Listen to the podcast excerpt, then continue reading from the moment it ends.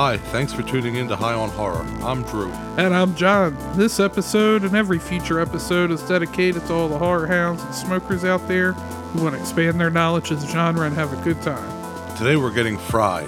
Well, that's not a surprise, That's- but we're getting extra fried. today we're talking about Fried Barry, and we have the director Ryan Kruger with us today on this episode to discuss the film further.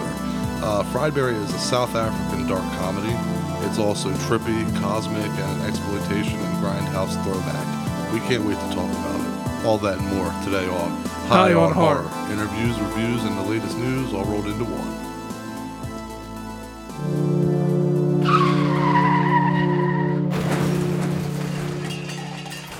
All right, you know the drill. It's time for Strain Wreck, the segment of our show where we discuss what strain we're getting wrecked on and current events in horror. John, what are we smoking today, man? We spoke in some animal face. Animal. face. Is that really what it's Uh, called? That's what it's called. Uh, well, it's also known as animal face number 10 as well. but it's uh it's 21% THC, so it's a little on the higher end, so Damn. Oh hell yeah. Uh, and, we're getting fried today too, so that works out. and it's a rare sativa dominant hybrid. So uh it's it's made by Cross and Face Off OG. I wonder Oh, if that has anything to do with Cage and Travolta. And animal mints. So it's it's super rare. It's like uh what was it? Pineapple Express smells like God's vagina. Speaking of smelling, hold on, let me smell it. Oh my god, it smells. Um, oh man, it smells awesome. It smells beautiful. It It's got that delicious. like it's got that piney like gassy terpenes. yeah. It has a potent high from the face off OG, and then uh, it has that like cookie flavored smoothness of the animal mints. And uh, Animal Face is known to uh, Face uh, it's yeah, it's it's the best. I, I mean, I bought this purely based on the name. I feel like that's how a lot of my a lot of my weed shopping is. Uh, it gives you a full mind and body numbing high that lets you drift off into it says physical and mental bliss. and mental. Yeah, first uh it took uh first place in the 2022 Emerald Cup Awards. I don't know what that means, but it's got to be good. Damn. The effects uh you got uplifted, relaxed, and tingly. Damn. So we got our hands on. some- I The don't know. how- tingler, Vincent Price. don't ask us how we got this. I don't even know if we know. Well, we don't know what happened like five minutes ago.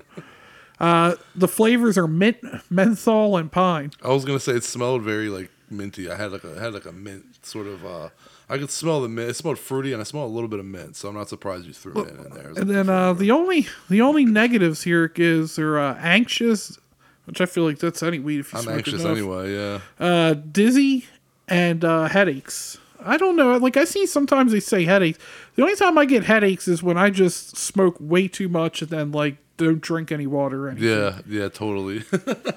well, um, all right. Well, while But I- that's just really me dehydrating myself. Right, that's that's your fault, you know. It's, but it's um, my fault. yeah, while you get that sparked up, I was gonna say that uh, there's not really too much going on this week. A couple of small things, really, but uh, Pearl comes out this. Uh, well, Pearl came out a few days ago, so definitely plan on seeing that for sure. Right? What about you? Oh yeah. I mean, we definitely got to see that. It's Ti West, double Delaware. That's right. Yeah. So we're definitely going to be checking that out. Um, so uh, if you all uh, listeners out there have seen it or are going to see it, you know, we'd like to hear your thoughts on it. Um, also, uh, there's this new uh, movie uh, called Two Witches, John, that I made you watch the trailer for that I think looks insane. It's clearly inspired by the likes of Argento and Fulci. What did you think of the trailer? Yay or nay? I'm interested. I I don't necessarily know what it's about. I mean, I can. I mean, I got some guesses based on the trailer. It, it's like I feel like those old. I always compare. I always talk about the Saw trailers, where like you would see a Saw trailer and you're like, I don't know what the fuck any of this was, but I'm in. Like every year they Yeah, would right, get me, I'm like, right. and it would just like play sounds from other ones. Like, I mean, there was more to it with this one. It was more than a teaser trailer, but Yeah. I, I it was enough to make me go, I don't fully understand what's going on, so I don't feel like it's giving anything away. Mm-hmm. Uh, but But it showed you it- enough but it to was make enough you go, to hey, hook me it. in that I go, yeah, I'll watch that. The visuals, right? The visuals. yeah, yeah, and like I mean, we did we, we did Slapface, and I think that's I had mentioned before. Like, I'm not usually into like witch movies. Yeah. Th- Right. That and The Witch. Well, uh, here's a synopsis for the uh, Euro horror film Two Witches. Uh, expectant young mother Sarah is convinced she has been given the evil eye from a mysterious blank eyed old hag while she is dining with her bullish and insensitive partner Simon. When the couple go to visit his new agey friends Dustin and Melissa, dark forces are unleashed after an ill advised attempt at consulting a Ouija board to allay her fears. Is that allay? What would that word be? Allay, right? Yeah, Allay. allay. Anyway, mean- uh, meanwhile, tensions grow between the grad school student Rachel and her new roommate Masha after a violent incident involving a man that the strange and impulsive young woman has brought home. I wanted to bring up. You brought up like the pale eye thing. Do you feel like? I feel like we see that all the time, and I felt like after Exorcism of Emily Rose, we got a whole bunch of black eyes, and I guess kind of like the ring around those time. And now then, like everybody's like, well, now I'm just switch it to pale eye. Now everybody does that. Yeah, uh, you know that's that's the uh, the Fulci in that when you see the white eyes, I definitely see like the beyond in that. Like, but uh, but but like I get what you're saying. Like, it seems like everybody wants to do white eyes now, but sometimes it looks good, sometimes it doesn't. But it is definitely getting overused. I'll give you that for sure. Um, so uh, yeah, Arrow Videos debuting the film on Arrow Player, their digital streaming service, in October, right around the holiday season. I think it's October first to be precise. For those of you who are listening and like movies, uh, which movies like me, uh, check out the trailer, Two Witches. Yeah, I, hopefully it does good for them on their streaming service. I mean, I don't really know too much that Arrow's really put out that's that's been out there mainstream, but yeah, I've been seeing stuff about Two Witches, so hopefully it does good for them and helps out their streaming service. Yeah, hopefully. Yeah, I hope so too. I like that they're putting new uh, movies out as well. Kind of like they're not just putting out like their their their physical media catalog. They're like, here's a movie we're debuting on our streaming service. That's pretty cool.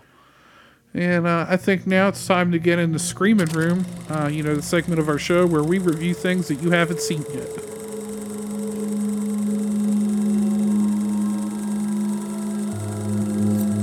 So this week we have episode three of the 101 scariest horror movie moments.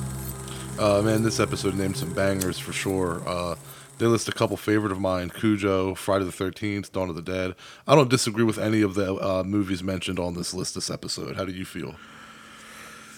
Yeah, I oh man, I, there's one on there that surprised me, and I told I looked at Nicole. I don't know if maybe the same thought ran through your head. I went, that movie's not horror. What is that? Aliens, What is it? aliens. Oh, Aliens. Yeah. I get it's hard. Yeah. I think of that as an action movie. It's action sci-fi. Yeah, Yeah. for sure. The first Alien, I would say, is a horror sci-fi. Aliens is action sci-fi. and they really, uh, never mind, because we don't want to ruin anything. But and I also had a problem with when they were talking about it. But, but, oh, sorry, Josh, I hit a chord. My bad. Um, yeah, for the most part, though, like I remember, like when I was writing down the list as it was going, I was like, damn, like these are some good movies. Like Some bangers, like I I'm said. like- yeah. my question i gotta feel like it is they haven't said it but i feel like when they talk about the movies they talk about the movies enough as a whole that i think it's like one moment per film Yeah. Yeah. and i'm just like damn like we're this far out and we've already got stuff like you know so, so, so uh, some of the ones you've already said Yeah. like i'm just like how are they so far out what's ahead of it Yeah, exactly. Like like uh I mean I, I am gonna go ahead and predict uh, it's not a spoiler, so I'm not giving nothing away, but I 100% am going to predict that Hereditary is going to make the list. I thought about that. I think Hereditary is going to make it's the list. i think it's got to right Yeah, I'm pretty sure it will. If they're concluding new movies as well, yeah. Um, yeah, how about let's take a second. Why don't let's predict that that's gonna. What What do you think? Uh, a movie like for sure. Don't name something obvious like The Exorcist. Like, what do you think's a movie that you think will make the list? Damn, I was not prepared for that question. Sounds like you got one off. Well, I guess you already. I just said mine. said I just, yours. I just Damn, said what- that. It's one of those things that just you have so many things you can think of that nothing like pops through. Hereditary was a good one. Um, trying to see. I, I myself am right now trying to brainstorm. Is there is there another one that comes to mind right away, like Hereditary? That uh, hmm, I don't know. Maybe I nailed that one. yeah, I feel like that's a that's a good one. But I, I feel like it's new enough that it'll be on there. yeah.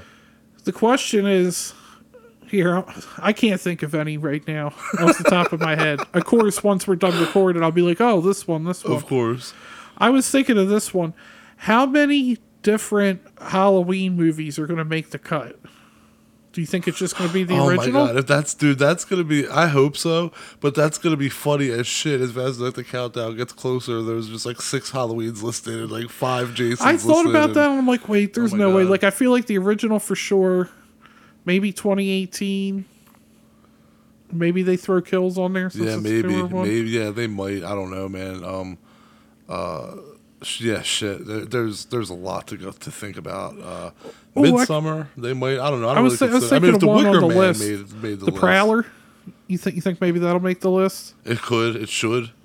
It could and it should. It was yeah, funny because I, would was about to that name one. and then I went, "Shit, that happened this week." So All right. Well, before we ramble on anymore, uh, let's get into horror history.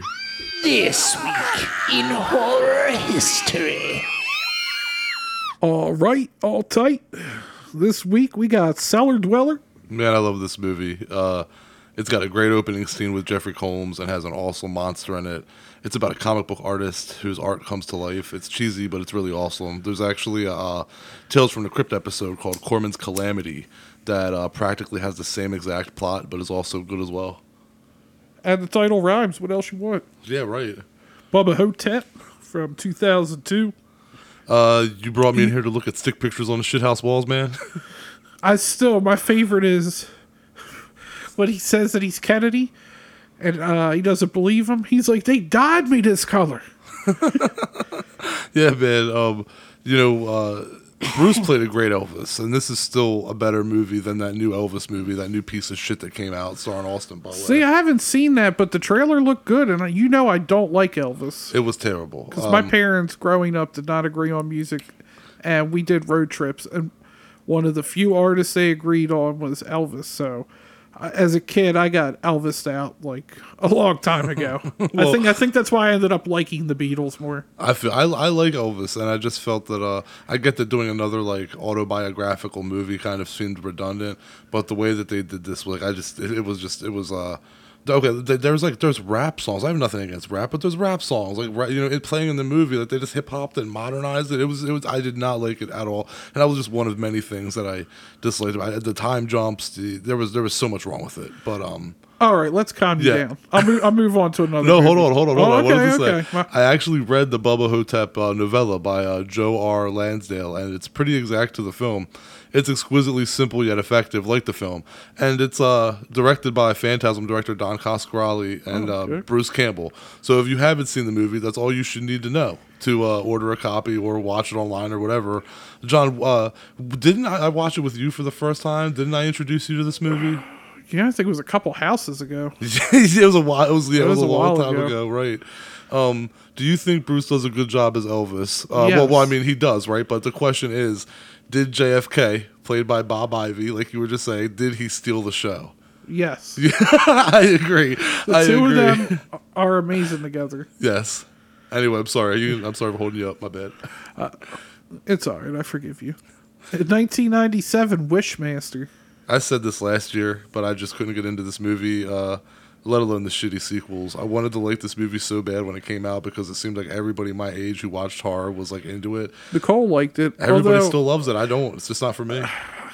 Now the question is, am I misremembering? And it's not the original she likes, It probably like like number three or oh, four, or Oh, some terrible sequel number. Anyway, I'll st- No, look, I like Pinhead a lot more than Wishmaster, but that would be a fucking dare if somebody put a million bucks in a briefcase. It was like sit through all the Wishmasters and Hellraiser movies. Oh man! Oh my god, and not fall asleep or kill yourself. Jesus. And you have to sit in a room with Rob Zombie while he tells you why his Halloween movie is superior to John Carpenter's. to make the situation worse, no, you can't have any weed. Uh, oh man! Yeah, you gotta. I'm, I'm gonna need two million for that. yeah, right. Oh my god. Oh, that and some counseling. And some pizzas. You have to order me some food. And uh, birthday, we got Stephen King and Nick Castle, both the same day, September 21st. And that's really fucking cool, man. I don't know if we mentioned this um, last year. I think we mentioned Stephen King's birthday. I don't know We if mentioned Stephen King pretty regularly, so I would imagine we probably covered his birthday. I don't know if we mentioned. And we'll probably like- say this again next year when we cover his birthday. That's what I was gonna say. I don't, I don't, uh, I don't know if we mentioned that they have uh, that Nick Castle and, and uh, Stephen King shared a birthday last year. Um, I don't know if we did, but uh, if we did, I certainly. Uh, I don't know. I don't know if we did, but that's uh, that was a lot of weed ago, A and lot. uh, that's uh, that's really cool though that they both share. That's pounds of weeds. pounds of weeds. that's probably accurate, but uh, but yeah, no, that's really cool that uh they they share a birthday though. Like uh, that'd be cool to know if like they ever like split a beer or something or had to split a beer. I meant not gonna split a beer. I'll drink gonna half, you drink half. I didn't even catch that. Even I was like, "What was?" Oh wait, split a beer. No, you know, but I'm sure They're going to split a blunt, maybe. well, I mean, Maybe. Yeah. But anyway, you can go on. Uh, if I had to guess, I'd say Nick Castle probably smokes the weed. He, Yeah, he, he seemed like a. He chill. He was a He's hippie. chill. He's like he was a hippie.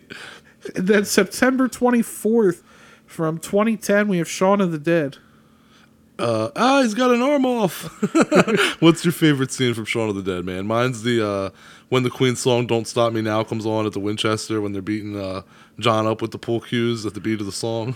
My favorite is early in the movie after he goes to the store, comes back, and they have one in the backyard, and him and Nick Frost are just chucking everything at him and just missing.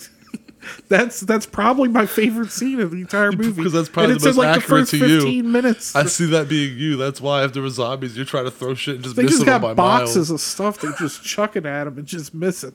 You know, I just thought of something, dude. We would totally have some like scary movie shit going on. I want to go back real quick to the Nick Castle thing. You said, you know, that he probably smokes, and I agreed. You know, like. I can only imagine hanging out with Nick Castle, like getting baked, getting bombed, and I'd just be like, "Yo, dude, put the shape mask on and do the walk." Just start breathing, dog. just doing some scary movie shit, just getting high as hell with Michael Myers. That'd be cool yo, as hell. yo, Nick, do you think you could fit the blunt through your mouth? it's, it's just, just like half a blunt, like it's like the Dr Pepper photo, but it's like a blunt. It's like, nah, if, if not, if not, put that new uh, put that new uh, ends mask on. There's there's, there's holes Be in the like, yo, cheek. this the blunt. This is the blunt that burned the hair off you, man. They say yeah, the, the mask didn't burn. The mask ain't half burnt from the fire. At the end of Halloween was a 2018. it was Safety first, kids. Jesus. All right. Actually, if you're a kid, you should not be listening to this. Yeah, no, 21 plus. All right, I think that disclaimer's out of the way. So, uh, geez, what the hell we got next? Puff puff ass, right? Yeah. You know, you write us in questions, high on horror 420 gmail.com, online at high on horror.com. You can get us on the socials Twitter, Instagram, Facebook at high on horror 420. I think I'll leave TikTok out. We don't ever get shit through there. Yeah. That's a weird platform to try to set questions anyway. So, uh, I just rambled on for no reason. So, uh, let's move on. Yo, man. Puff, puff, pass. All right. Our first Puff Puff Ask question comes from Cannabis Queen. I'm sorry, Cannabis Queen. From, Cannibal Queen, is that what you said at first? Uh, Cannabis Queen from Instagram asks, "Do you guys have a movie that you can't get too high, or else it'll start to bug you out?" Um, to answer to answer that, uh, I, I do get more paranoid when I'm watching supernatural horror films. I've said that before on the podcast. I can watch slashers with ease, but if I'm watching ghost shit or demon shit and I hear a noise and an air vent or a floor creaking in my house, I might just be tempted to turn a light on, like Sinister, The Exorcist, shit like that. But I keep smoking. It doesn't stop me from wanting to smoke, but I might turn a light on. It's funny because my answer was going to be Sinister. Sinister's one that creeps me out. you always bring that shit up. Dude, that movie creeps the fuck out of me. I'll try and like when I think about it, like nothing else just pops in my head the way Sinister does. Oh, does. really? So Sinister is like the one Yeah. movie that you feel like you could be too high that you might have to like be bug you bug Yeah, out man, for if you Bughuul smoke too in much. that hold hold on, I'm a rhyme here. Bughuul in the pool when he turns around, that shit creep. That shit every time, just like the first time, just creeps the fuck out of me. So do you feel that you would turn a light on or want to stop smoking? I'll probably just turn the light All on. right, smoking. that's what I I thought. mean, I'm never gonna stop, but there's times where I'm like, I don't need to be as high as I was to see that movie. I totally understand. But uh so then we got another one from Instagram. from Horror Beat. Horror man. He said, "What do you think's the most overrated film this year?" For me, it was Nope. I uh, a lot of people say Nope. I think Drew's. I think Drew's gonna figure out my answer.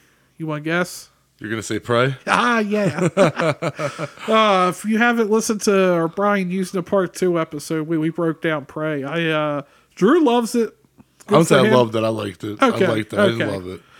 He compared to me, you loved Yeah, it. Yeah, compared to me, compared to me, compared to you, I loved it. I, I yeah, it's that. between that Allegoria and Scream for like the worst movies, but I was Oh God, Allegoria, God. Ugh. but Scream and Prey, maybe it's close, maybe it's because I hate hated Prey more, but I I got I got tricked into being excited for the movie just to be let down For Prey?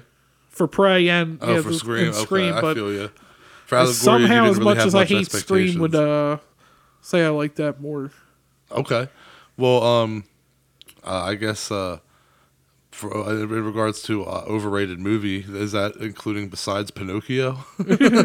uh, no, uh, for me it would be Netflix's Incantation. Everyone said that that shit was scary and it was ass, and uh, Umma was worse. So I don't know. It's between them two. It's like one had hype behind it and it was it sucked, and the other one uh, said it had like the same thing. They both had a lot of hype behind them, and they both sucked. So that's that's it. Umma and uh, Incantation, probably my two guesses. Guesses or picks? Picks. I'm fucking high, dude. All right, so uh continuing the theme of being too high, Fried Barry time. We go we're gonna get into our review of that.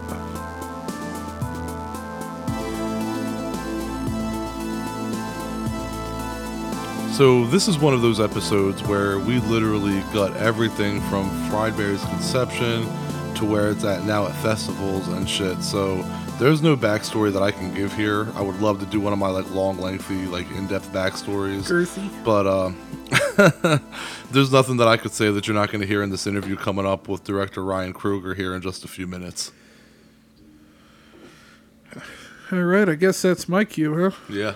So, uh, Fried Barry is a 2020 South African black comedy science fiction horror film. It's a, it checks a lot of boxes. It really. does. It's uh, written and directed by Ryan Kruger. Uh, Gary Green uh, plays Barry, and uh, in the lead role of Barry, he's a drug addict who gets abducted by aliens who take over his body and then send him back to Earth. We follow Alien Barry as he strolls through the streets. He does a lot of fucking walking in this film. Yes, he does. He's like a junkie Forrest Gump. and uh, the way I described it to you after I saw it, I said, it seems like a fucked up version of Starman from John Carpenter. Yeah. Just like, instead of the nice guy, it looks like Jeff Bridges. We just get a fucking heroin addict. and he ends up being a better person and father and husband after the aliens have entered his body. And I, I want to talk about how the aliens enter his body. I won't ruin it, but it will get ruined in the interview. But uh and like we talked about Willy's Wonderland two weeks ago, this movie has a mostly silent protagonist as yeah. well. Yeah, it does. It's ridiculous. It's absolutely absurd, but it works.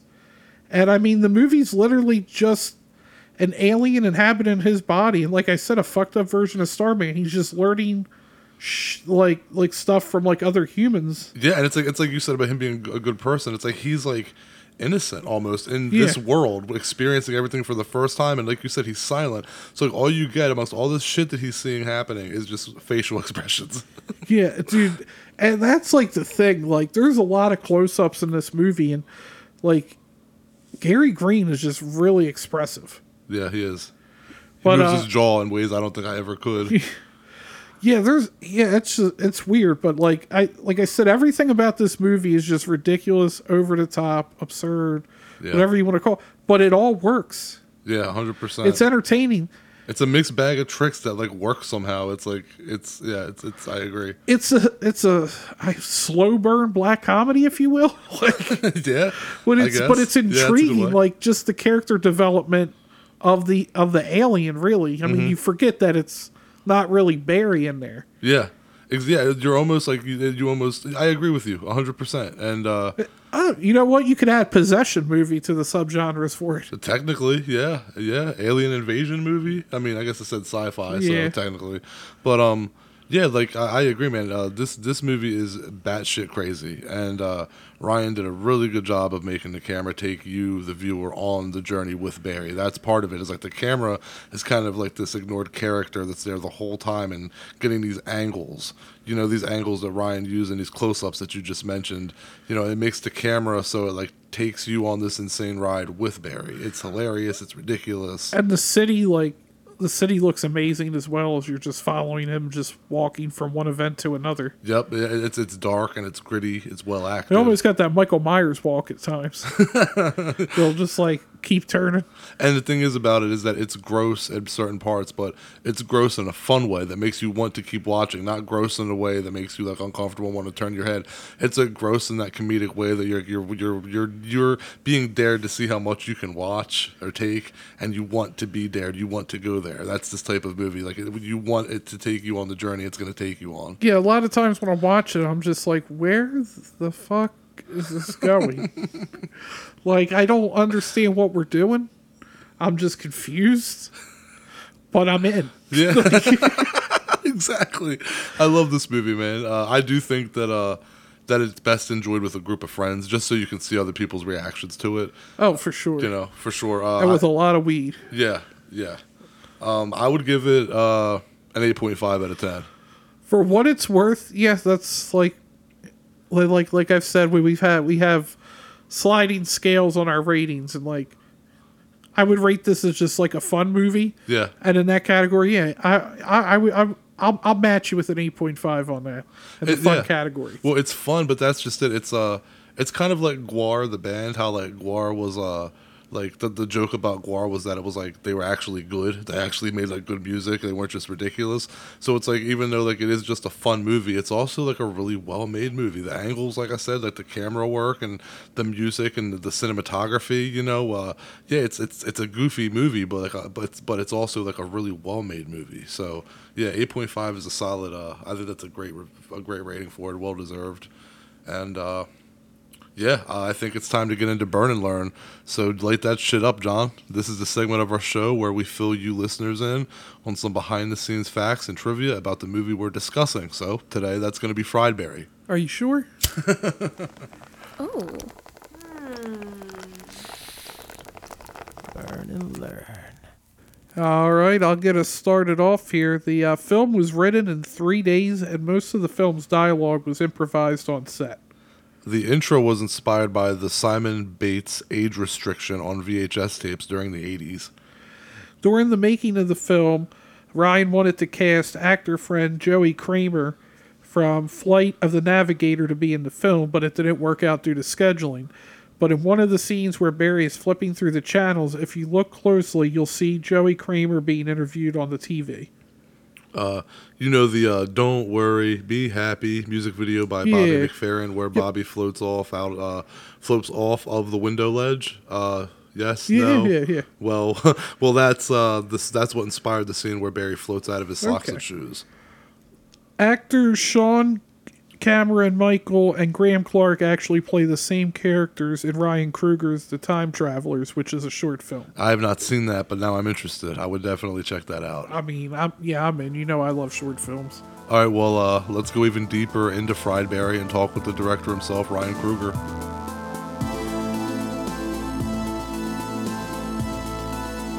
Today's guest is an actor, writer, director, producer, and more. He wrote and directed the film that we're here to talk about today, Fried Barry.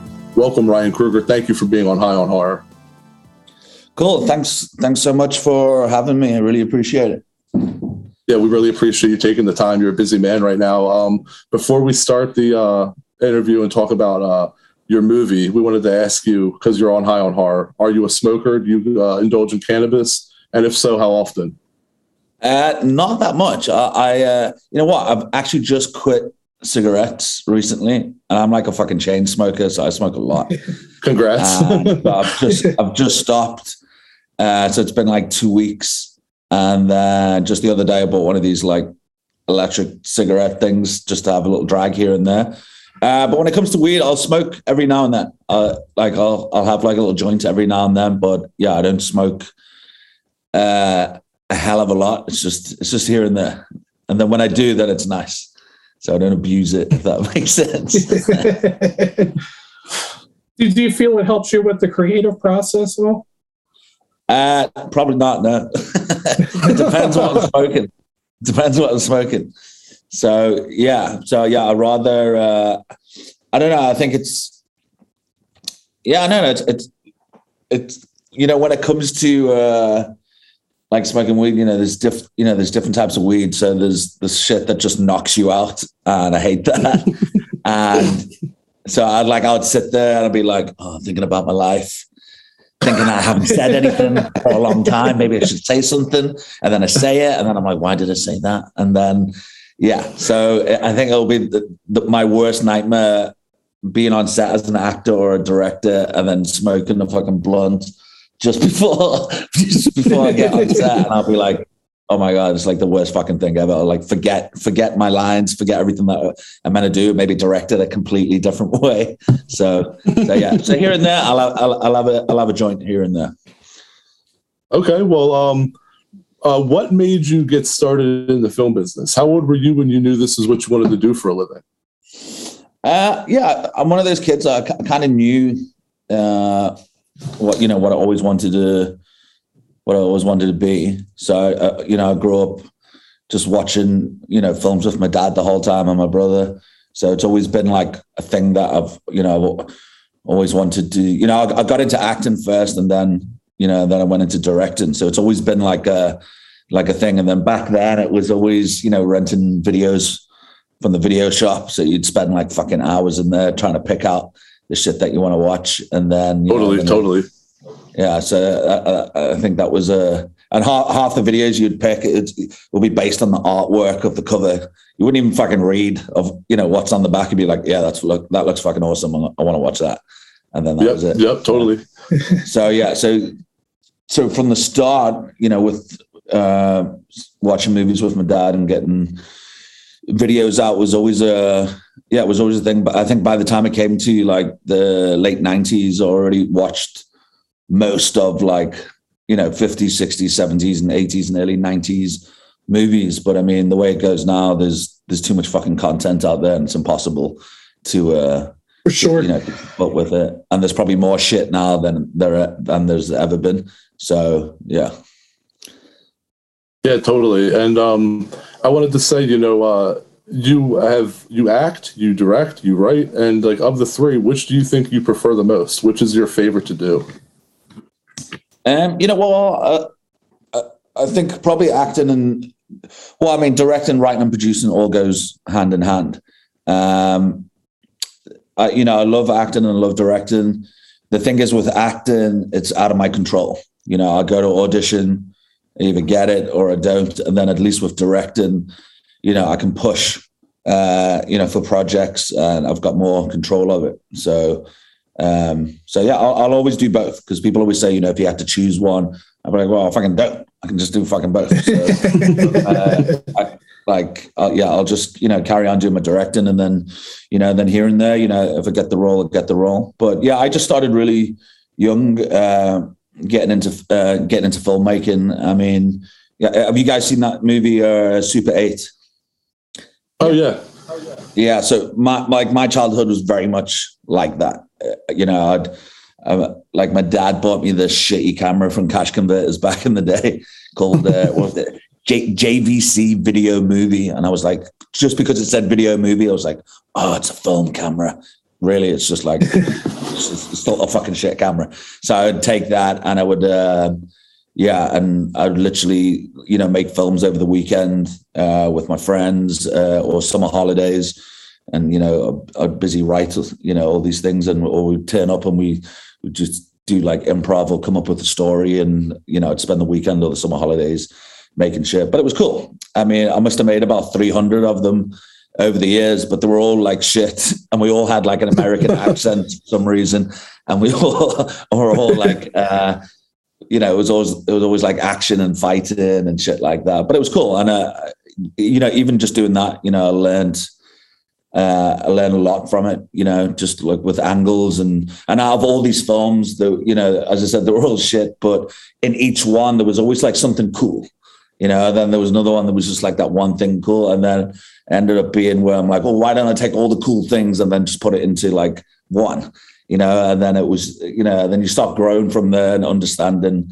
a lot more shit. And because even when I got the camera, I was I was more bothered about um, directing, even though at the time I was doing more uh, acting work, but with with the camera, I was doing directing more, but getting all my friends, you know, to act, and then I ended up acting in it as well, which I was awful. But it was just, you know, I was concentrating on, you know, on the on the directing side, and then I think shortly after that, um, eventually I started uh, making music videos, and then, um, but the, but back then it was also, um, yeah, I started making music videos. I think it was 2004, five, I think, and then it was only around 2008 where I started making music videos where I actually had like a good crew. Because uh, before that was like me on, you know, one man show, basically shooting getting pushed around, pushed around on like a business business chair, zooming in and zooming out, trying to get all these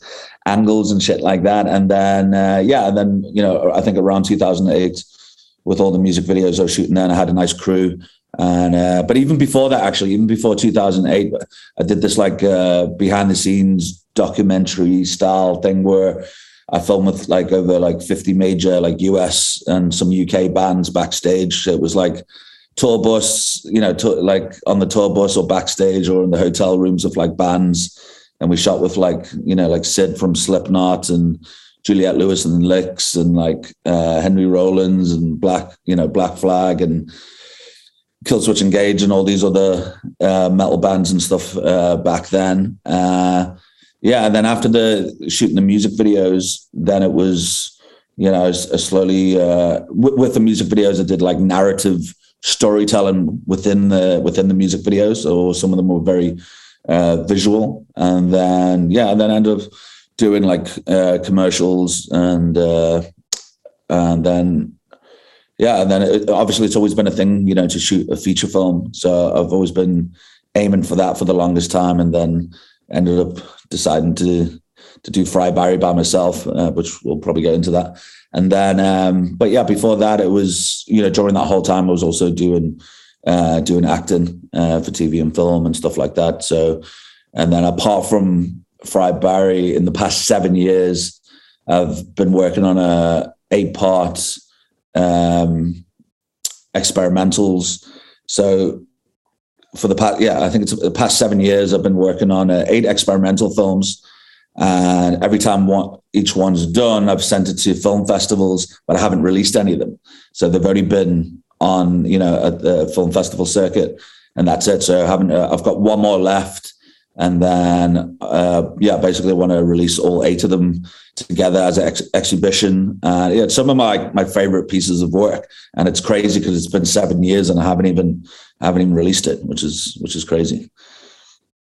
Yeah, that's awesome. Wow, that's that's that sounds. I mean, I don't know. That sounds like it'd be really hard to hold on to that, and I want to show that stuff to people, man. Like that's really cool, and that's crazy. I don't know if I've ever heard of somebody filming like eight movies and and not showing them and waiting for an exhibition. So yeah, definitely it's been crazy because in a way it, it feels like it's it's got out there in a way because of the festivals, but at the same time, none of them's online. So it's you know I was thinking about it the other day, going fuck, I actually can't believe that it's been seven years. I haven't fucking released. The only one I actually released was uh, Fried Barry the short. So I actually had a short of Fried Barry that I made, uh, and that there was no plan to even do a feature. It was just a standalone uh, experimental. So I released that because of the feature, just to um, just to push that out there before I release the feature. Uh, but yeah, it's some of my like favorite work, and it's just like cool, arty, um, gritty, cool like little ideas that I want to do, and because you know with the music videos, when I started doing music videos.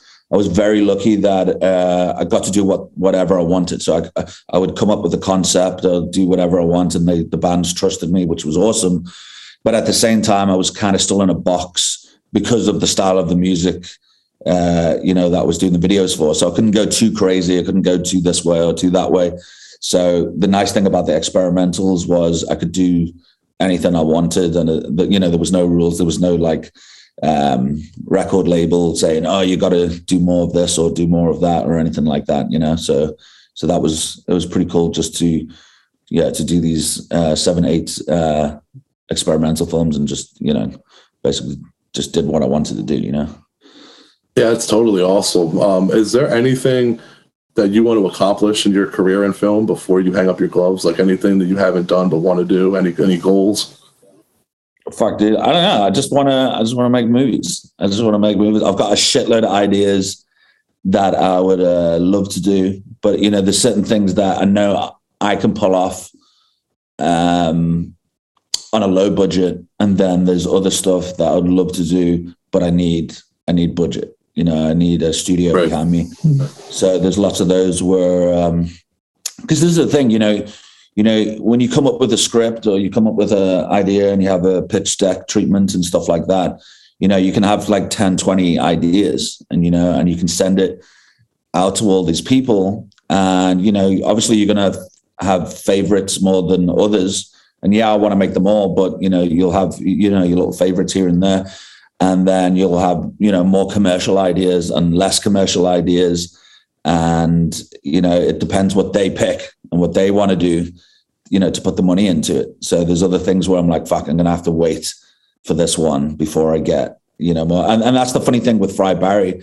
You know i i, I independently uh, made that film. You know there was nobody backing us. It was me and my producer uh, my co-producer you know putting money into to the film ourselves because i know if i went to any company in south africa and said, "Yeah, I want to make a, a movie about uh, a heroin addict that gets abducted by aliens and just is off his fucking head the whole day." They'll be like, "Yeah, but not, we're not really going to go for that one."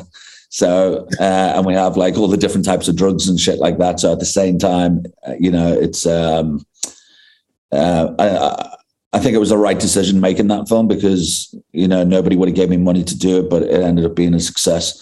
So at the same time, it was it was the right one to do. You know. You know, what it is, what, what attracted you to the horror genre? I've just always, I just always uh, loved it. You know, I've, it's, I've always, you know, liked, you know, whether it was uh, John Carpenter or like David Cronenberg or, you know, just all those, you know, all those old school '80s '80s movies, and it was such a, you know, such a big part of your childhood. You know, you know, sitting there, maybe getting like Nightmare on Elm Street and shit like that, sitting there with your friends and watching it. It was always like the fucking best. You know, it was always great. And going back to like going to the video shop and checking all those, uh, you know, uh, VHS covers of all these like horror films, and you'd be like, oh, that looks awesome, and and uh, just getting it. And the, the the cool thing, you know, I grew up in I grew up in England, and obviously in England, you know, you can get hold of a of a a lot of you know a lot of stuff uh, for like films and foreign films and and living in South Africa, uh, I'm pretty sure like the upbringing here to a lot of filmmakers. I mean, there's a lot of shit you can't get hold of over here. It's not like it's not like in the UK and I'm sure in the states and stuff like that where you can get hold of uh, a lot of films and and collectibles and and shit like that. I think it's uh, I think it must be really hard out here for for old school stuff, you know. Yeah, totally. And uh, okay, so getting into Fried Barry, um, the film is nominated for six awards at the South African Film and Television Awards coming up in like a couple of days, I believe. How does that feel, man? We're rooting for you. That movie's still out there doing, you know, going to get uh, nominated for awards at other uh, festivals and stuff. That's cool, man. It's like since the movie's released, it's still circulating, still getting critical praise, still getting nominations. How does that feel? Yeah, no, no, it's uh, it's uh, you know it's it's amazing that it's still going, and but I think this is like the end. You know, it's slowly coming to the end for especially for like awards and shit like that. And it's uh, you know because we did the whole uh, festival, you know, tour and stuff like that, which did great, and we picked up all those awards. And I like personally, I kind of knew without sounding stuck up, I kind of knew that the film would do well in a sense of what the type of film that it was making because you know, I, I knew that market and I knew that I, you know, I was that kid that fucking loved those movies. So that's, you know, that's what I made. Um, and I never knew how well it would do in South Africa.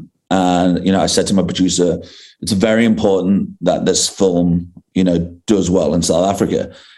And you know, and he asked me why, and I was like, "Well, the thing is, we don't make movies like this here. So, so Fried Barry is definitely the first of its kind for South African cinema for making a movie like this. And South Africa is a pretty conservative, like really fucking conservative.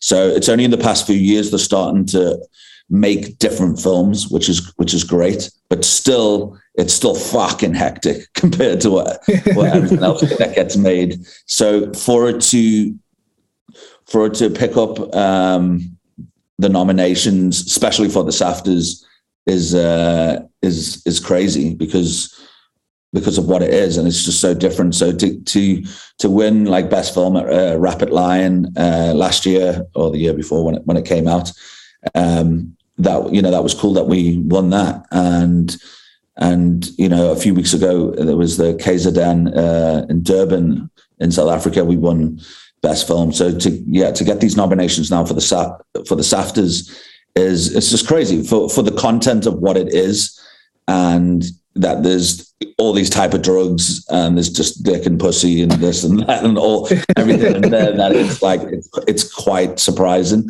uh, but it's great because it's really going to open the door to other filmmakers that come after me to be able to make you know these cool types of films. And I, I think you know back in film school you know in south africa that you know they would they would say you know you've got to make you can't just make this type of film you can't just make that type of film. You have to make a film that sells and you you know you can't do this you can't do that and you can't be too arty um, because at, you know at the end of the day the movie business is a business which is true but at the same time when they were saying that they were like thinking about just south africa and nowhere else so at the same time, Emily, there's a whole fucking world out there. So if you know the target markets and you know you do it a certain way, and you know you get the right ingredients for the for the movie, uh, you know, with all the right crew and all the right people, then you can make something really cool, and you can sell it overseas and around the world, and not just South Africa. So, but it's yeah, I mean, in South Africa right now,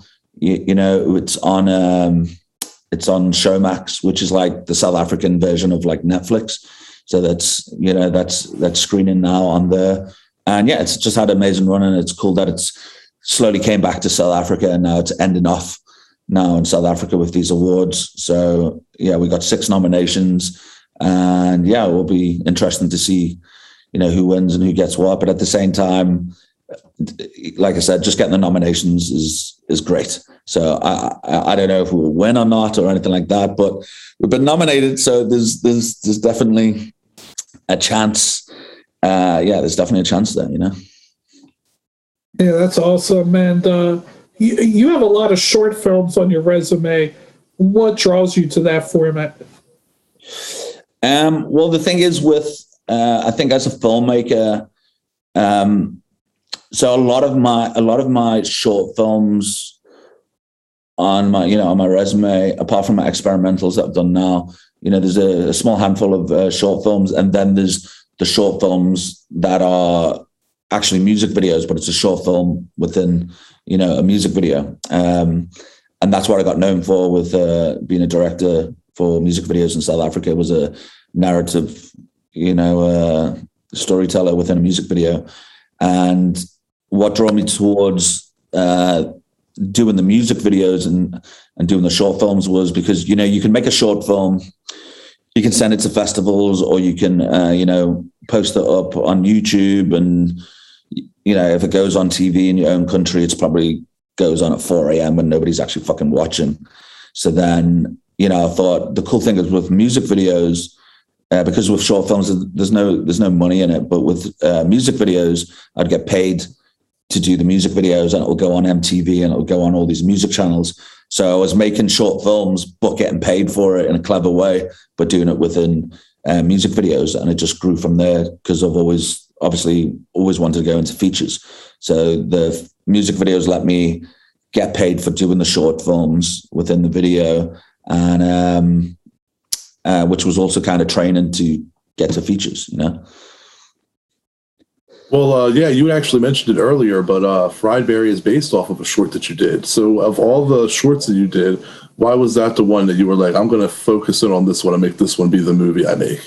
I don't, I, I don't know. It, it's it's actually it was actually crazy because there wasn't uh, there was n- when I did when I did Fried Barry the Short, there was no not even afterwards there was no plan to make that into a feature. It just did really well. Uh, and then, you know, later on, I obviously kind of planted that seed. It's like, you know, if I did make this into a feature, how the fuck could I make it into a feature? And then how could I pull it off with this guy as a lead? Because he's not an actor; he's normally an extra. So I just, I just liked uh, Gary Green's look, and so it had to be when I came up with the idea for the feature. It had to, it had to be the right story, uh, the right way to film it, and yeah, everything just had to like tick all the boxes uh, to be able to do it. But it was it was funny, like before I made uh, the film, it was very much I had all these other scripts I I could have I could have chose, but um, you know, and I think for a director, it's a big thing. You know, what what feature film do you do first? What what are you going to put all this time and en- energy into? Like which which one? And I could have done you know the ten scripts that I had on my table at the time, and um, but I just came up with the idea and I thought, fuck, this is it, this is right. So I didn't even look at the other scripts again, and I thought I, I- knew exactly how I was going to do it, and yeah, I, I just uh, three days I wrote a fifty percent scene brief breakdown, uh, rang the producer, and I said to him, dude, I want to make this film and I want to make it next month month later we started shooting the film. So it actually came around like pretty quick. Uh, but the reason why it came around pretty quick as well was you know i had money at the time and the producer had some money at the time. So we both produced it together. And also at the time i went through like depression and shit. And i was just like over shit. I was over waiting for people to go yeah yeah we might make a film. Yeah we'll get back to you. And i just thought fuck that not waiting anymore. I want to do this film, I'm just going to do it. And and when I when I did ring my producer and I said to him, I want to make it next month. You know, he did ask me, well, why? You know, why do you want to make it next month? And I was like, well, if we don't do it next month, it's never going to happen. It's going to be that story. We're like, yeah, yeah, yeah. We'll start in six months' time, and then something will go wrong, and then it gets postponed. And I was like, fuck that. We're going to make it uh, next month, and we're just going to have to shoot it in blocks. Um, so we actually did 28 days of shooting, but over a year and a half. Um, so Okay. that's, that's that's that's how we had to do it because of because of budget. So you know we're pumping our own money money into it at the time. You know. Well, um, I have to say that Gary Green is perfect for the part. How did you get involved in the movie? So I yeah, so I've known I've known Gary now for about uh shit, I think about eleven years or some shit like that. And I met him on uh I was acting in this uh student movie or some shit and Gary was there. And I just thought this guy looks fucking weird. that looks fucking crazy, and he looks like one of my one of the because I always I always like characters, and I just thought he looks fucking great. You know, he's got such such character, and so yeah, Gary's normally an extra. So he's been an extra in like fucking in fucking everything that gets shot here. And he's that he's almost that annoying extra in a way. Uh, everybody's got a story about him where, you know, you'll be like two people speaking what you're concentrating on, and then you'll be in the background and he's just like fucking over the top, and the people are like, who the fuck is that in the background? like, can you just tell him to fucking calm down? And um, but that, that's the thing with Gary, you know, obviously he he he wants to act and you know, and he's just he's just trying to be seen. You know, he's that underdog. He's just trying to be seen. Uh, he just wants to be noticed. And so after I met him, I started putting him in, put, putting him in music videos here and there, and little featured part. And then it got a little bit bigger, and then it got a little bit bigger, and then I made um, the short Fried Barry, and I, and I just said he'd be perfect for it. I'll so you don't have to prep for it or anything. I'll just talk to you through every step. And then when it came to the feature film, I, you know, I said I decided to make a feature film on Fried Barry, and I think he was quite, you know, quite shocked. And um, uh, I mean, you know, because that's the thing, he's not he's not a trained actor. You know what I mean? So when when you haven't got a trained actor, and you know they've had no training and they've got no show reel and they haven't really done like a proper speaking part or a proper you know acting part um you know, I had to work with him very, very closely. And and it's funny because the you know, with with the character he was playing, the the first the first part of the of the movie, you know, when there's this heroin junkie, you know, I had to make him completely different than when he's the alien. So that was probably uh, the biggest thing to, to, to pull off because I had to make him be kind of like normal. And he's not even normal in real life, so I had to, I had to fucking try, try, try and make him uh, get get you know get what I wanted out of out of that at the first part, and because he would keep emphasizing emphasizing on uh, certain words, and I'm like, and I'm like, just say this and just say that, but just talk to him like I'm talking to you now. Don't emphasize on anything. Just just everything's just like casual conversation. And um, so we did that, and, and he, you know, and he did really well. And then when it came to the, you know, the rest of the film, it was funny because you know his character mimics like a lot of people, and you know, it's like this kid, he's like the sponge. So you, you know, he, he mimics all these people. And then when it came to directing, it was uh, it was funny because he was mimicking me because I'll be on the side of the camera going, uh, okay, copy me, Gary. Okay, now do this face, now do that face. Okay, now try this. And I would show him what to do as we went. And he was like mimicking me off off camera. But when I thought of this idea for Fried Barry and how I was going to do it, it was one of those where I can't have this character speaking.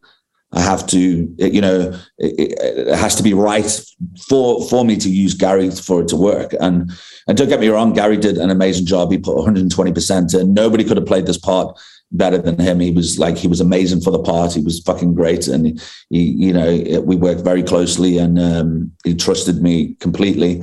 And um, yeah, he did did a great job. But it was, you know, as I said when I when I had the idea, it was one of those things where I, said to myself, you know what?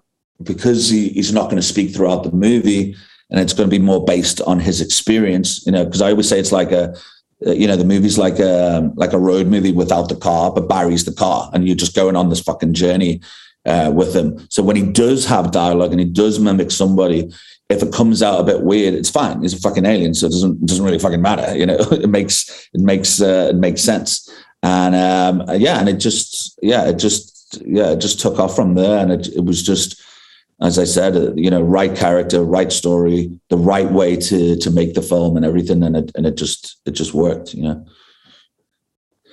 Yeah, and uh, when you were thinking of the role of Barry, what what were you looking for in an actor for that role?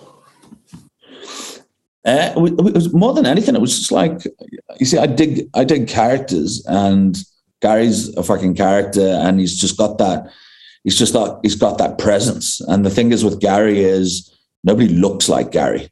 I mean, you know what I mean? Nobody looks like him. He's got this very unique look. And I keep telling him that and he doesn't realize it, but it, it's it's it's that uh you know that's what makes you know when when I was thinking about this character and how I wanted to do it and how he would dress and all this it was almost like creating that like superhero character you know, you know, what's his suit? What you know, what does he wear? What is you know, uh, you know, it's one of those things where it's something rememberable. You know, where you know, if you got like Jason Voorhees, he's got his like fucking boiler suit or whatever, and it was like cool. He's gonna have his fucking denim jeans and his denim jacket, and his hair's coming down, and that's it. That's you know, that's you know, that's how he looks, and I, I really approached it, you know, like that, and. um but it, it, wouldn't this film wouldn't work with anybody else he's got that you know you could you could get uh you know another actor um you know you can get another actor and try do all this prosthetic so he looks a certain way but this is the thing with gary he looks the way he looks and that's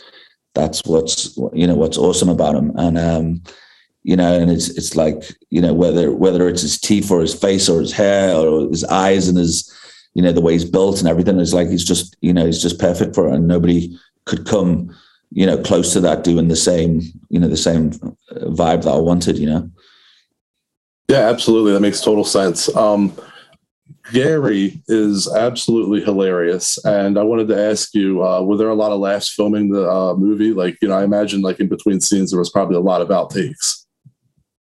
Uh, yeah, there was. Um, I think anybody that watches this film, like you said, then is that um, we had like a fucking good time making this movie. Like we were laughing our heads off, like a lot of the time. Um, yeah, there was just constant uh, stuff, um, you know, that we were laughing at, and and like I said, with with uh, you know, before we started filming, you know, I said to Gary, I sat him down in my living room, and I was like, okay, we're gonna make this film, we're gonna make this feature, but there's a few things that I got to go through with you because it, it needs to be in the film. So be- before I could get to say what it was, he was like, I will not be naked. And I'm like, well, this is the thing, Gary. And I was like, you know, there's a few scenes that that you know that you're going to be naked, but we'll do it in a certain way, and we'll close off the set, and, and you don't see your bits. It's just going to be from the side and and and all that. And he was like, okay, all right, cool. Um, we'll we'll have to. Um, I'll just have to do it. I'm like, all right, cool, great.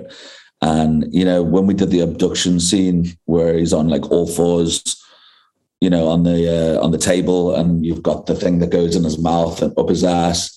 You know, while we're shooting, I was just looking at the monitor and I was just laughing. And my DP was like, "Dude, what are you laughing at?" And I'm like, "Look at what we're making Gary do." you know, you know, it's like he's like he's such a champ for doing this. You know what I mean? For for trusting me and everything. And it's like, yeah, he would have done fucking anything that I asked him to.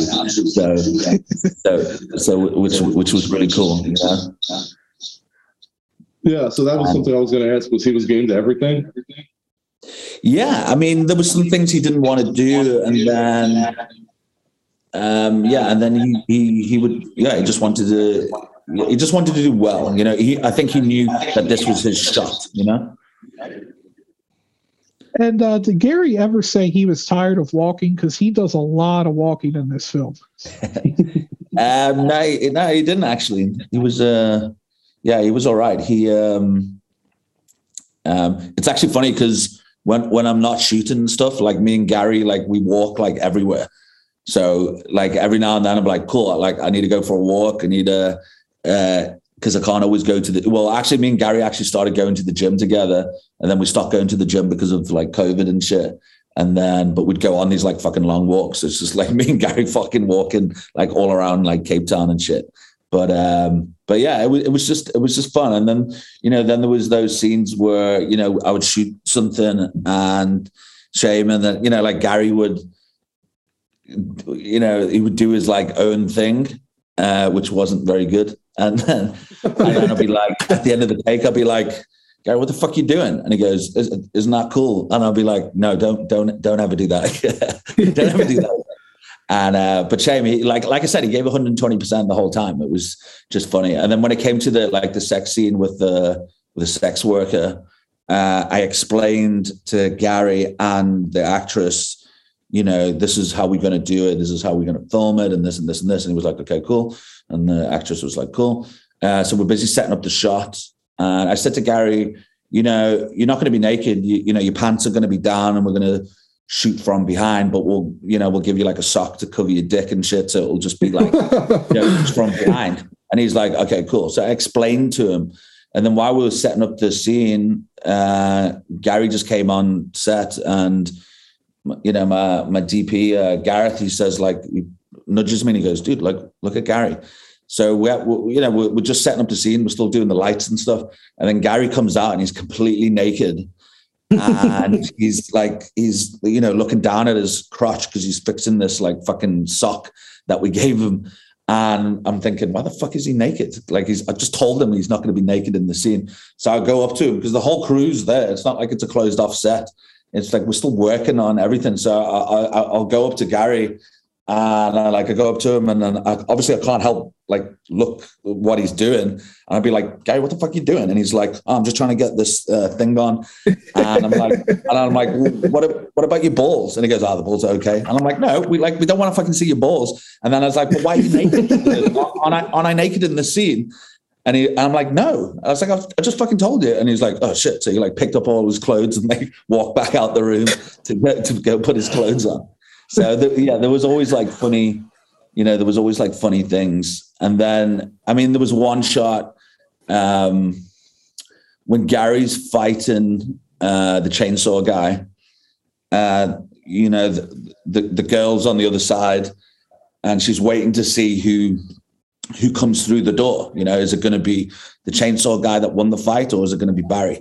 So all that Gary had to do, Gary Barry, all that Gary had to do was walk out of this walk out, you know, walk out the door and turn and look at the girl and smile.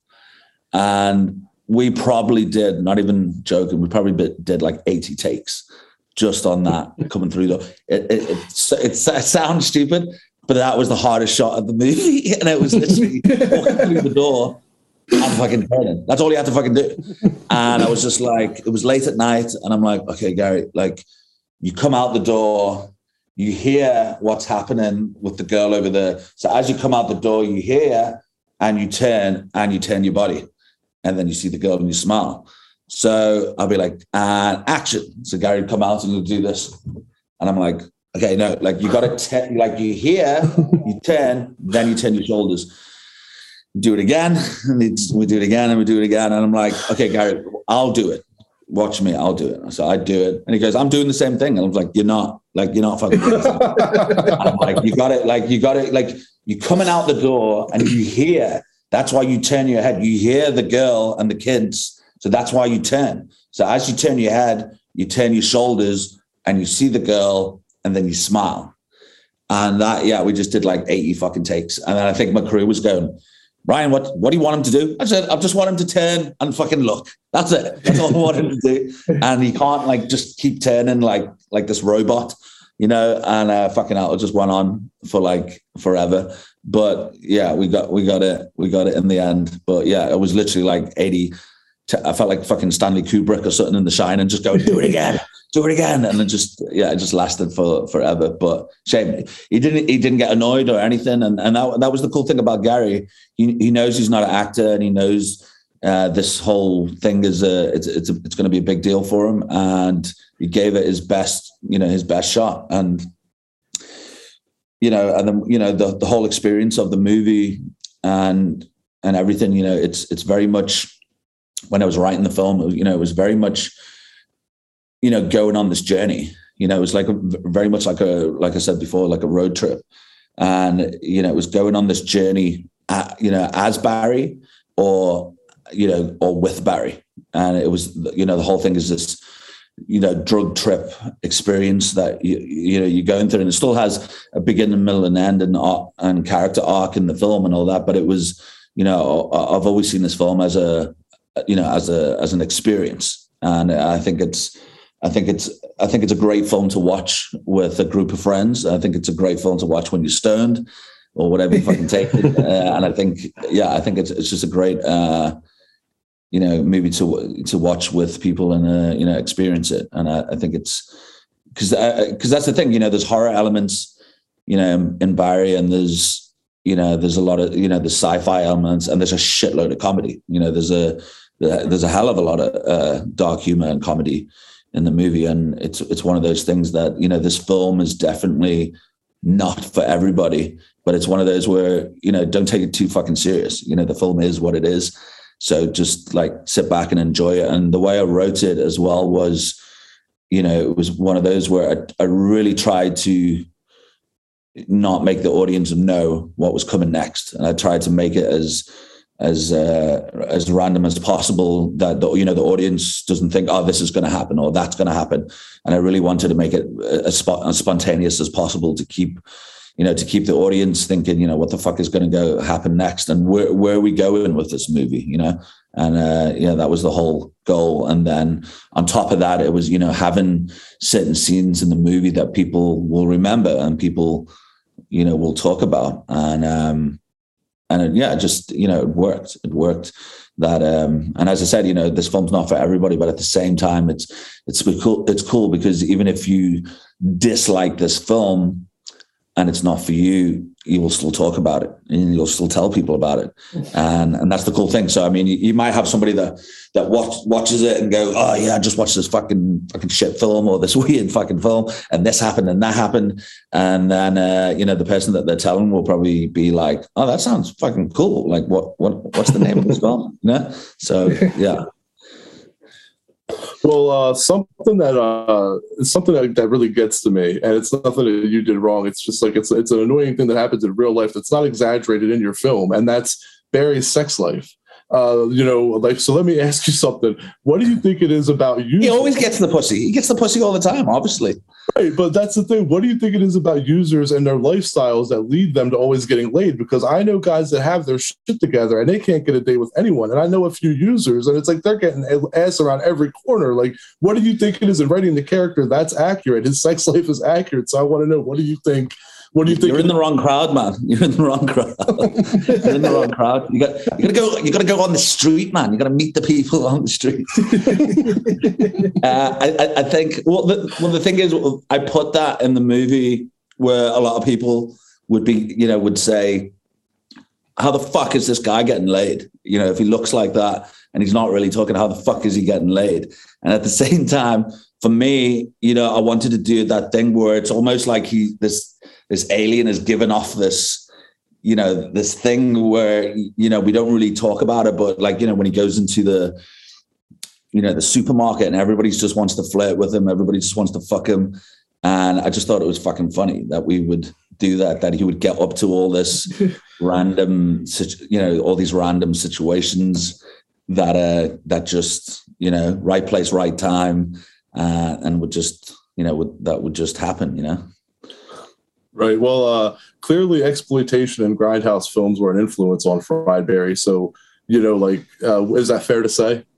Grindhouse and exploitation films had an influence. Yeah, yeah, de- yeah, definitely. I mean, all comes back to like all these like '80s and late '70s movies that I, that I would watch, and you know, to to try and make that that film of a you know, we you know we end up getting like cult status for Fried Barry, but you know, before, when I was making it, you know, I looked at all these like cult style films and to get the right tone, uh, you know, of the movie, and the, you know, the, in post there would be some things where we edited like uh like the car scene, and it would uh, and it was totally different, and it was fucking funny, and it was really different, but it just didn't suit the tone of the movie, so I had to change it and and and and make it a lot different. So I really wanted to keep that that thread throughout the movie and that tone throughout the movie right. And it's like when you look at movies like, um, you know, there's a lot of references from like uh, Starman, you know, John Carpenter's Starman. And, you know, there was references from uh, Bad Boy Bubby, you know, that 90s Australian movie, um, you know, where there was all these like little, little things there that, you know, with these cult films and the tone and, you know, the way it looks and, and stuff like that. And it's uh, and that's why I'm saying like you know we we don't make these type of films in South Africa at all.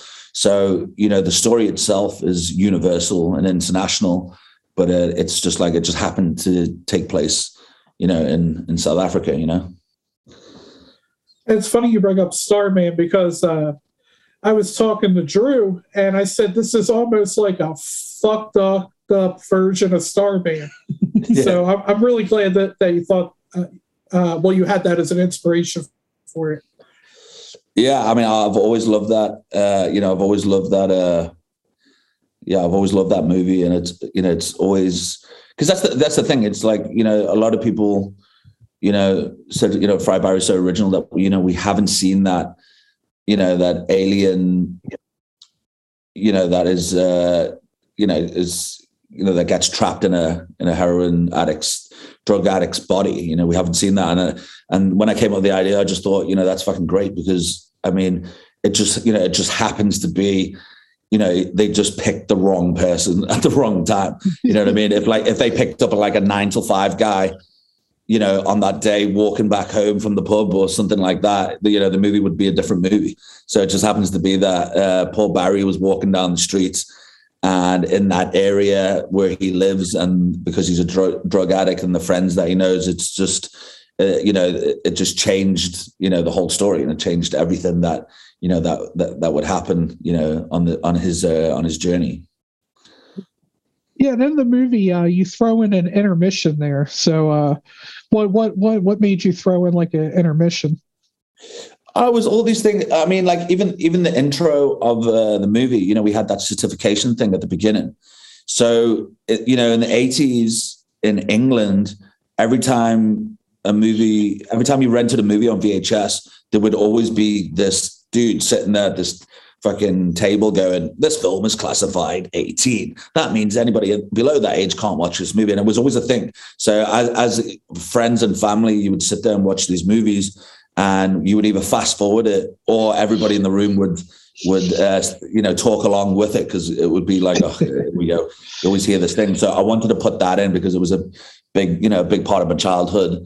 And obviously i changed up all the the dialogue and it made it different and then again with the intermission it was you know going to the cinema in the uh, you know in the 80s early early 90s it was we had those intermissions which uh, which is crazy because we don't get anymore in, in England or South Africa. I don't know about America, but we we don't get that anymore. And the, the crazy thing is that movies are actually fucking longer now, like by a few hours, and we don't and we don't have the, the intermission. So again, it was coming back to the the intro on the VHSs and the and at the cinema having that uh, intermission, and you know I use that intermission as a you know as a um, uh, you know, as a as a pace thing that you know, because it's quite you know fast paced that this has happened, that's happened, so it's like it calms down a bit.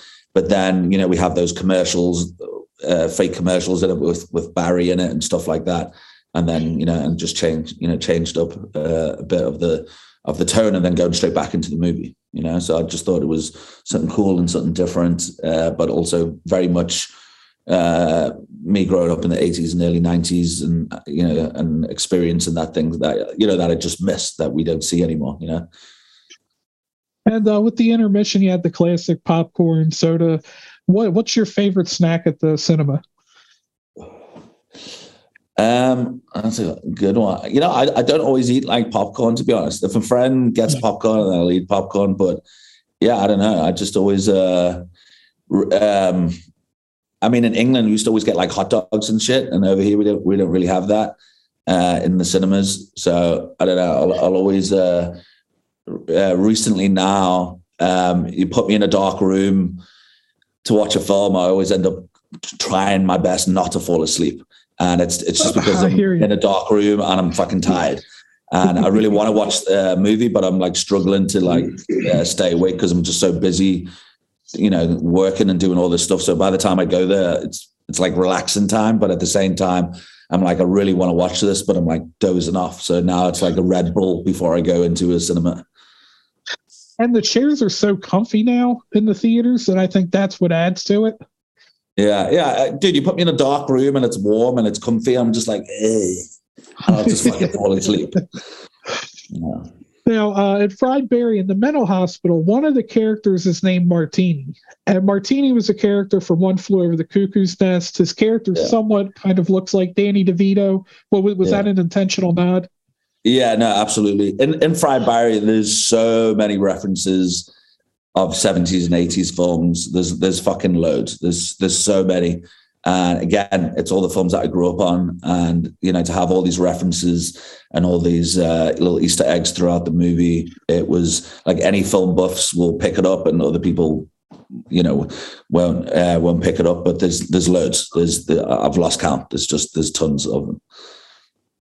And uh, like a lot of walking for uh, Barry, there's a lot of extreme close ups. What uh, made you want to make those so prominent?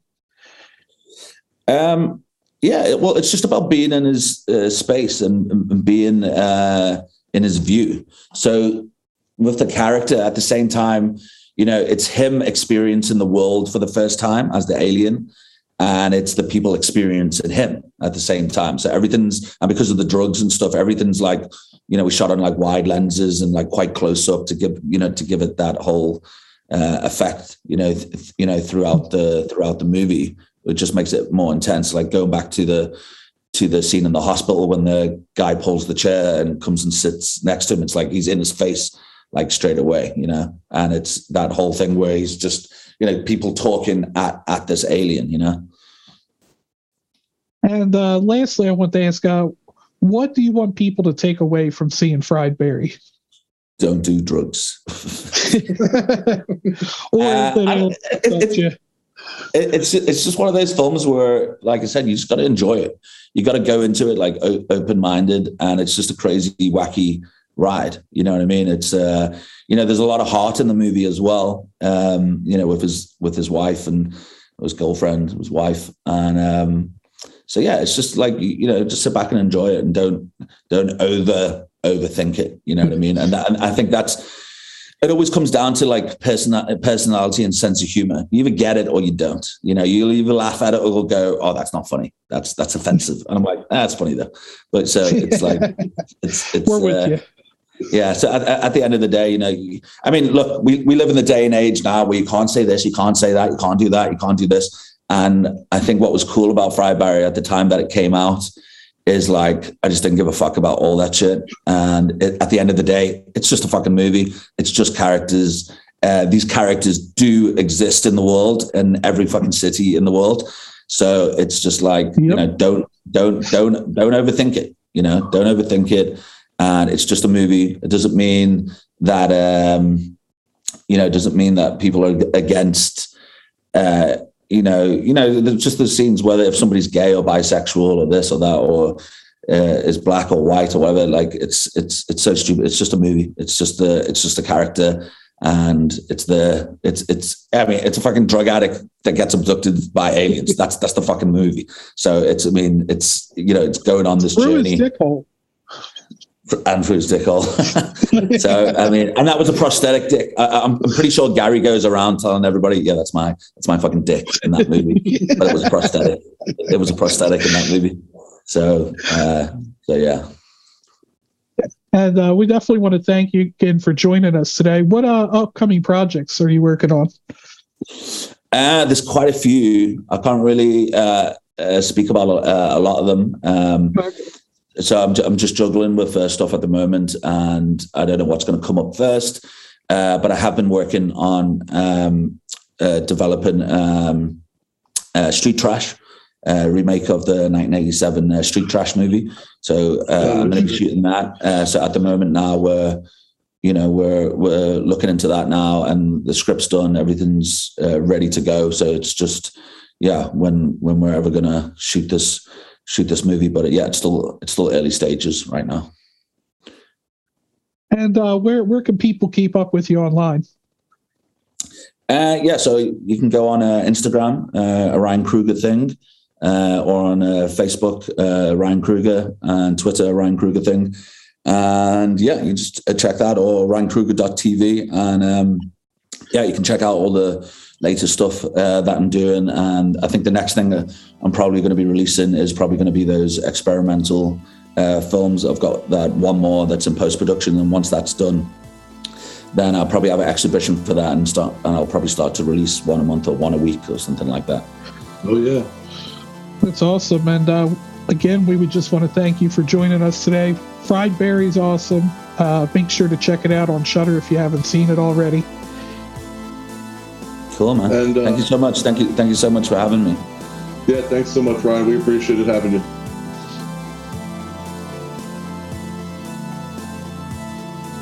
So uh, before I start the wrap up here, I said that I didn't want to talk about the uh, abduction in case in case people wanted to you know avoid the interview and wait.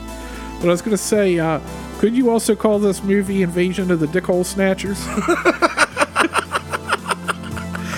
that popped to me when we were talking about. it. I wanted to bring it up, but I was like, I got to save it until after the interview when that when, when that part gets brought up. That shit's still fucked up. They went through his dickhole. Anyway thanks to all the horror hounds and smokers out there for tuning in. Uh, thanks to Ryan Kruger again for joining us Yeah, today. And uh, we got another interview for you next week. Uh, we got Vincent Grashaw, who directed What Josiah Saw. And what movie. did Josiah saw? We're going to tell you what he saw next week. so make sure to follow us on social media at High on Horror 420. I mean, I said it back in Puff Puff Ask, so you should have listened Say it again. Say it again. But it's Facebook, Twitter, Instagram, TikToks. And then uh, check out our website, highonhorror.com. Uh, you can sign up for our newsletter and get future episodes and announcements to, uh, emailed directly to your inbox. You can go back and listen, find all of our previous episodes that way. And uh, I think that'll about wrap her up. Oh, no, if you want to send us some questions, also, you need to email us, possibly. Yes, at, the, at all those uh, addresses that he just listed, you can also send us Puff Puff Ask questions. And you can also email us at highonhorror420 at gmail.com. now, I think that'll about wrap her up. Catch you later. See ya.